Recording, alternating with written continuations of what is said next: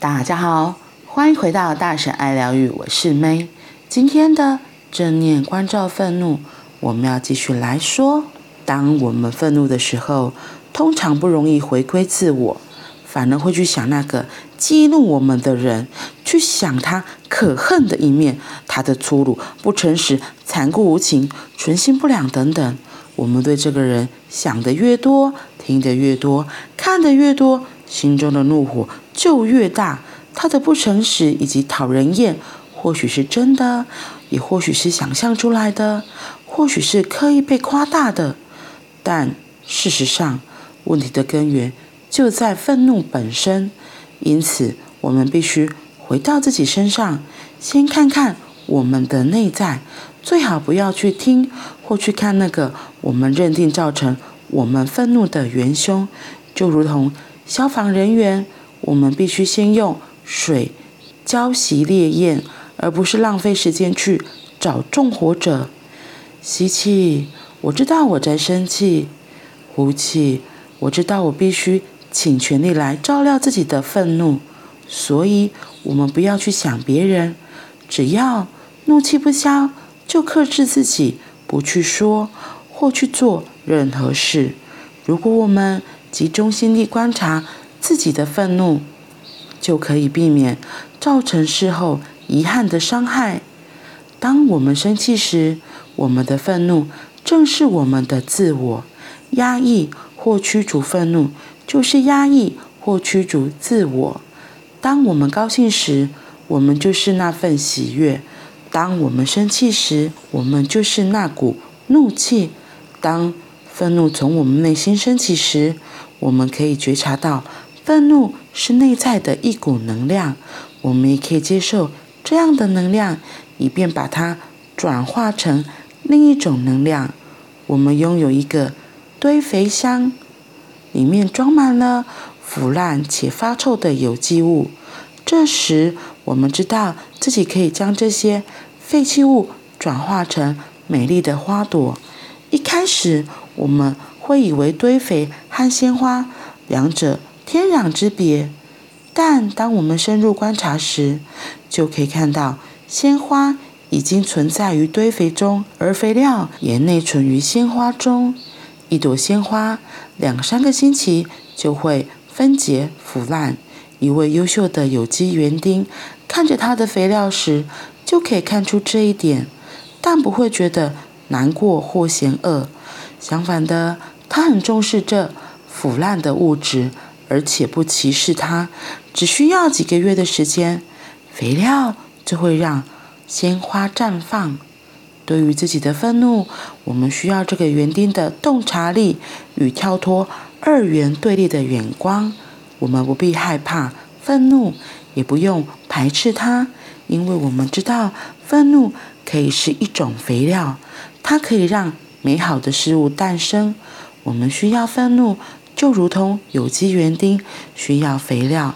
如果我们知道如何接受自己的愤怒，就已经拥有了些许平静与喜悦。渐渐的，我们就可以将愤怒完全转化成。安详、爱与善解人意。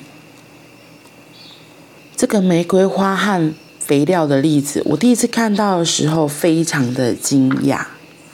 他说，一个有机的园丁，他在看着这个玫瑰花，他已经想到，他之后就会变成有机的肥料，然后这有机的肥料又可以提供下一朵玫瑰花一个盛开的契机。所以，他并不会排斥玫瑰花变成肥料的时候。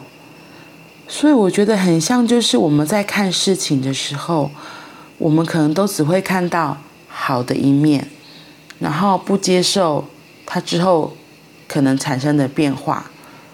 这也很像我们自己的情绪一样，我们的负面情绪也是非常有力量的。就像我说。我们可能是透过这个愤怒的情绪，才表达出我们内心的真实感受。像好人当太久了，可能就会唯唯诺诺的，或是就是什么事情都硬吞下来，然后一直到吞不下了嘛，然后才嘣爆炸这样子。可是这样子爆炸，就是对自己和对别人都没有什么好处。那我们怎么来看待自己的愤怒、自己的情绪、自己的感受？他说，所以我们必须要回到自己的身上，我们要看看我们自己的内在，最好不要去听或去看我们自己以为造成我们愤怒的元凶。因为我们可能就都会先怪罪别人，都嘛是谁谁谁，都嘛是谁谁谁害我们的。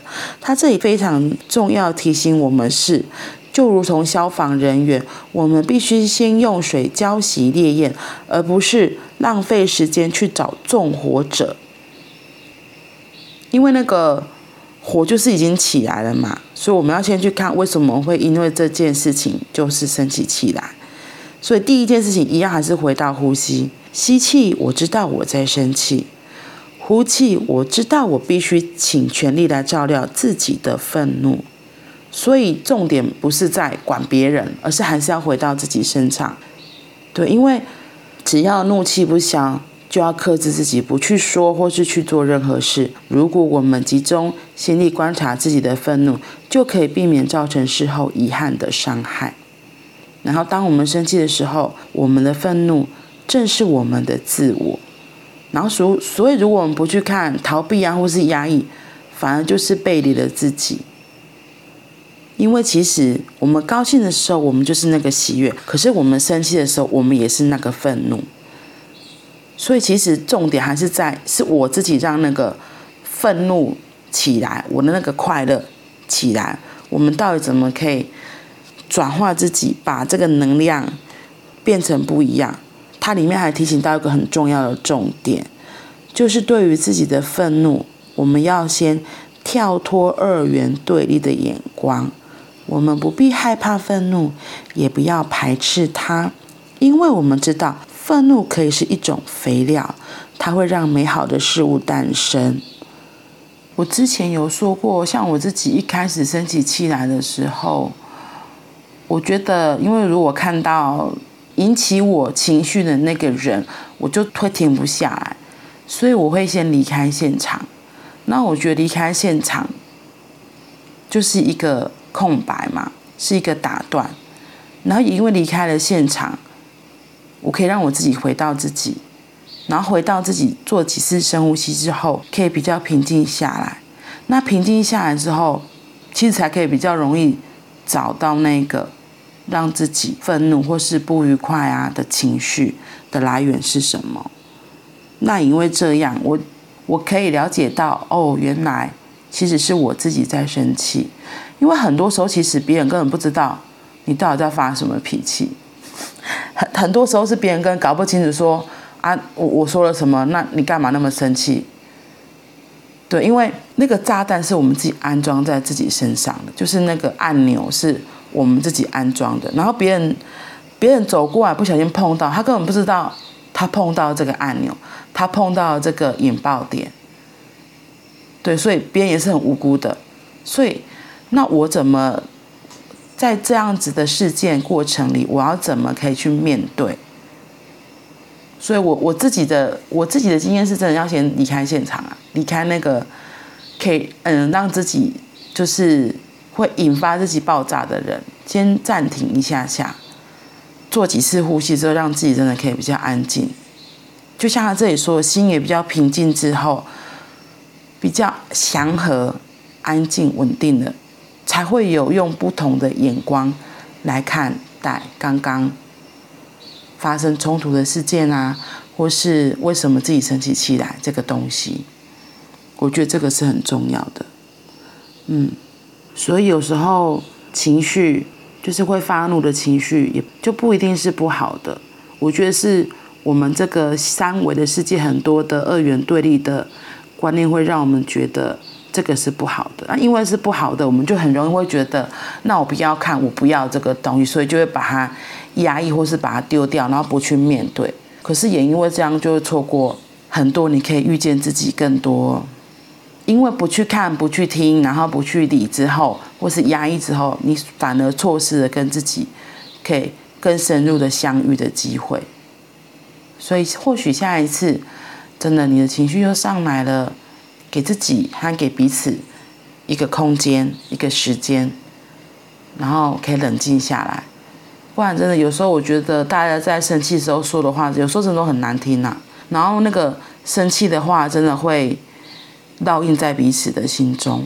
你讲的话，你就觉得收不回来。然后，特别是如果我们是对小孩子发脾气，或是对自己亲爱的家人啊、朋友啊，我就更容易就会说出口不择言，就觉得反正这个气就把就会丢丢丢嘛。结果也伤害了就是两个人的关系，这真的非常的不值得。嗯，可以的话，就是让自己可以多多练习回来，冷静一下，然后看看自己为什么会。有这情绪的引爆点，这真的是很重要、很重要的。我们不要管说别人，至少是对自己就非常非常的重要，好吗？好啦，那我们今天就到这里喽，我们明天见，拜拜。